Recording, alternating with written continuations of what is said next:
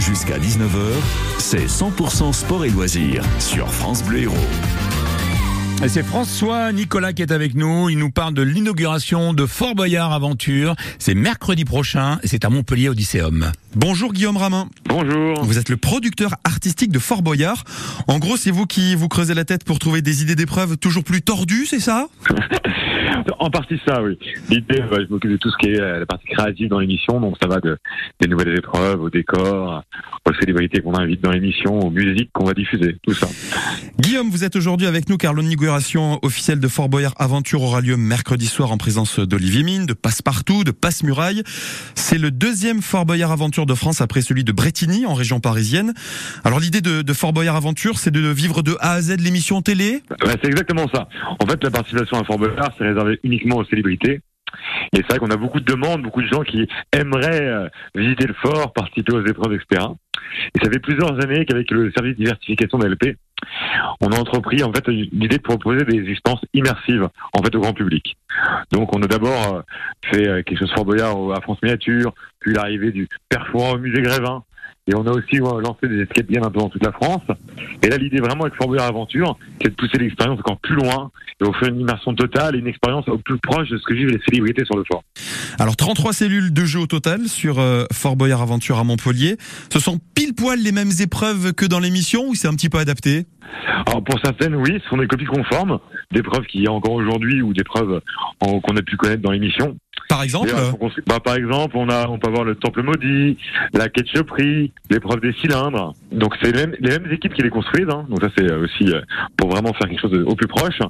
Pour d'autres, on a dû adapter les règles à certaines contraintes. Vous imaginez bien, bah, justement quand on parle de la ketchuperie, que les participants vont pas tomber dans le vrai ketchup comme dans l'émission. C'est ça. Parce que sinon, C'est compliqué. sinon, on aurait besoin de beaucoup de douches là-bas.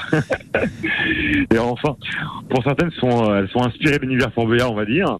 Et euh, quoi qu'il en soit, l'idée, l'idée vraiment, c'est de, garder le concept de l'émission. C'est-à-dire à chaque porte, il y a un univers unique, mystérieux, dans lequel les joueurs ils, ils doivent se surpasser pour gagner un indice ou une clé. Parmi les cellules de Fort Boyard Aventure de Montpellier, est-ce qu'il y en a une dont vous êtes euh, plus fier que les autres Celle pour laquelle vous avez une affection particulière? Euh, Peut-être, on va dire que le conseil ou la salle du trésor, euh, on retrouve vraiment l'univers de l'univers mystérieux dans le conseil, etc. Et dans la salle du trésor, on a vraiment l'impression euh, de vivre ce moment culte. Donc c'est vraiment deux, deux classiques de l'émission dans lesquels l'expérience est vraiment réussie. Est-ce qu'il y a une cellule plus difficile que l'autre? On sait que euh, dans l'émission, il y en a certaines où le, le taux de réussite est, est assez faible. Est-ce que c'est aussi le cas dans, dans le Fort Boyard Aventure de Montpellier? Non, je pense qu'aucune n'est particulièrement difficile. Elles demandent tous des compétences un peu particulières. Il y en a certaines, c'est de la réflexion, de, de l'agilité, de, de la force, etc. Ce qui est un peu amusant pour chaque équipe euh, donc euh, de, de joueurs, c'est qu'ils vont pouvoir choisir qui va affronter quelle cellule.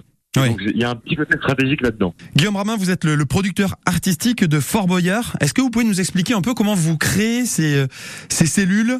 On commence à se réunir au mois de novembre, décembre, après la saison. Et on commence à brainstormer sur des pistes, qu'est-ce que peut être une nouvelle épreuve? Alors parfois le point de départ, ça peut être un sport extrême, comme, comme quand on a fait les- l'épreuve de flyboard avec Megagas. Oui, oui. Ça peut être aussi être euh, un film culte, un grand classique euh, du cinéma d'aventure, comme par exemple Indiana Jones avec le Temple maudit. Donc l'idée vraiment, on, on brainstorm sur des univers, des principes d'épreuve, etc. Et on développe, on va dire, une petite vingtaine d'idées, comme ça, en novembre-décembre. À partir de là, on fait rentrer une nouvelle personne dans l'équipe, c'est notre décorateur, et on commence à regarder si ces, ces points de départ, si ces jeux peuvent rentrer dans les cellules du fort. Ouais. Ce qu'il faut savoir à Fort Boyard, c'est très compliqué, c'est que les cellules sont petites. Pour les plus grandes, elles font euh, 30 mètres carrés, pour les plus petites, euh, moins de 20 mètres carrés. Et il faut faire rentrer un jeu et aussi euh, toute la technique, les caméramans, euh, etc. Donc on commence à regarder ça. On va dire qu'au mois de janvier, il nous reste encore une, une dizaine d'idées. Et après vient l'étape des prototypes. Ça veut dire qu'à Paris, en atelier, on construit à la taille des cellules Ouais. des euh, prototypes d'épreuves. On regarde celles qui fonctionnent le mieux avec des candidats testeurs. On va dire qu'on va en sélectionner entre 6 et 8 par rapport au budget de l'émission et par rapport à combien coûte telle et telle épreuve. Et à ce moment-là, on va en sélectionner celles qui vont faire la saison.